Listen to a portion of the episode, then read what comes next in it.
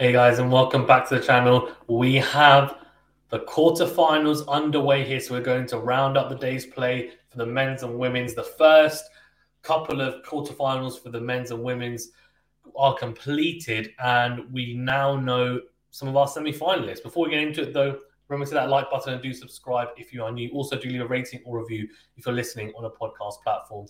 We're going to talk about today's matches, do a very quick preview of tomorrow's as well, give you guys my start of the day. I will probably be doing a couple of more in-depth preview videos, especially for Djokovic Rublev, for example, and release that later today. And in terms of semi-final preview, I enjoyed doing the live quarterfinal preview stream, so I'll probably do something similar for the semi-final, so keep an eye out for that as well. And talking of semi-finalists, well, Tsitsipas and Khachanov made their way through, beating Lehecka and Korda respectively. Tsitsipas beat Lehecka in straight sets, and it was, you know, a relatively valiant display from Lehecka. He gave it his best, he did. Tsitsipas was just too strong in the end, winning in straight sets, and he does look like someone destined to, well, make the final at least.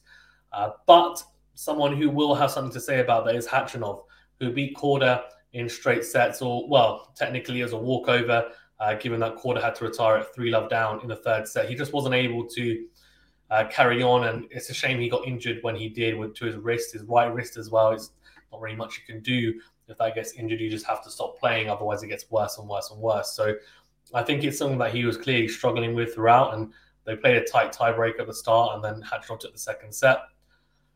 For Korda, you know, a missed opportunity perhaps, although Khachanov maybe beats him even when he's fully fit. You just don't know. Khachanov is that big game player when it comes to Grand Slams. He, of course, made the semi-finals of the US Open recently as well. So he's made back-to-back semi-finals at Grand Slams.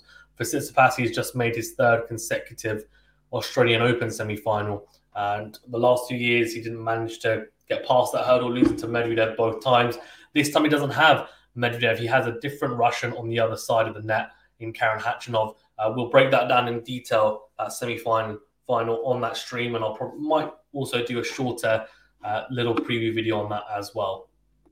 On the women's side, it was an interesting couple of matches.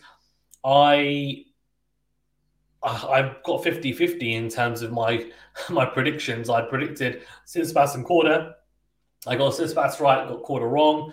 And in this one, I got Rybakina right, and I got Pegula wrong.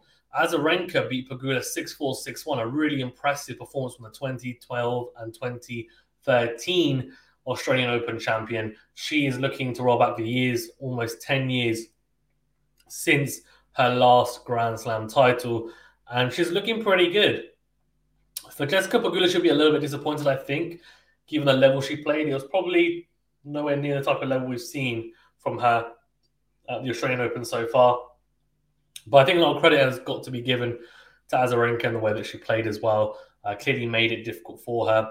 Rybakina beat Ostapenko in an explosive affair, 6-2, 6-4.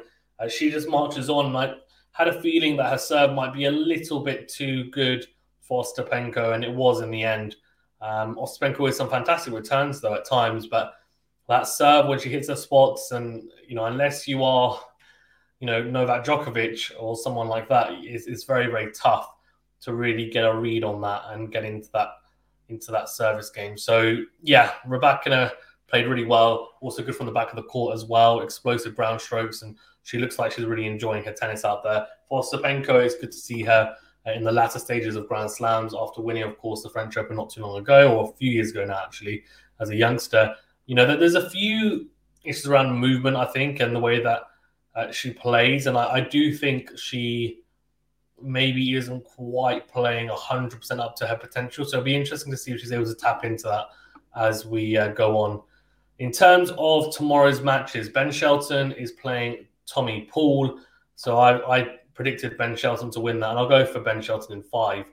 Andrey Rublev and Novak Djokovic. I think Novak Djokovic is just going to be too strong. I said in my preview for the quarterfinals that I just think it's a really, really bad matchup for Rublev. Despite the head-to-head only being 2-1, the victory he had was when Djokovic had just come back from a long layoff.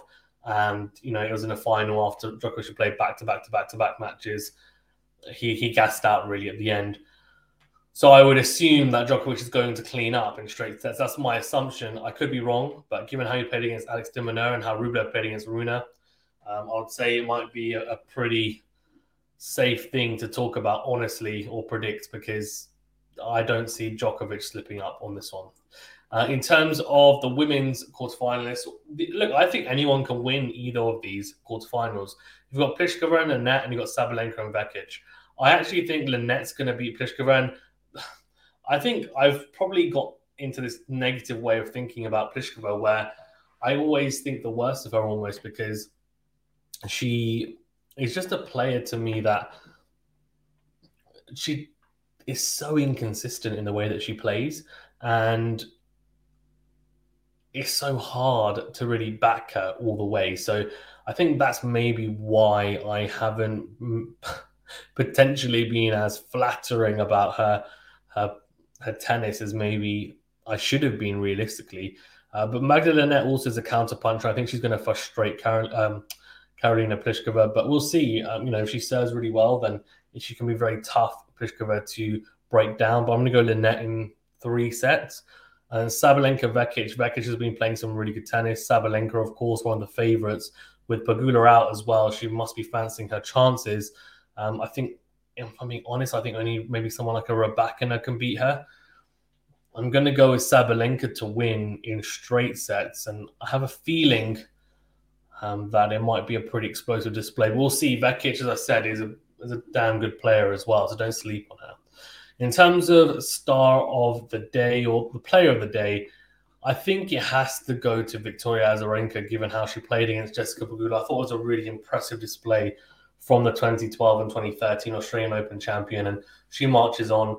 And yeah, that's pretty much all of today's play. So check out and make sure you do keep an eye out for our preview video for Novak Djokovic and Andrey Rublev. We'll also be doing a semi-final live stream as well on preview for those matches. We should be covering Djokovic and Rublev in terms of the live commentary and play-by-play, and most likely one of the women's quarterfinals at least as well. So do keep an eye out for those. Thank you very much, guys. Stay safe and well. We'll see you on the next video.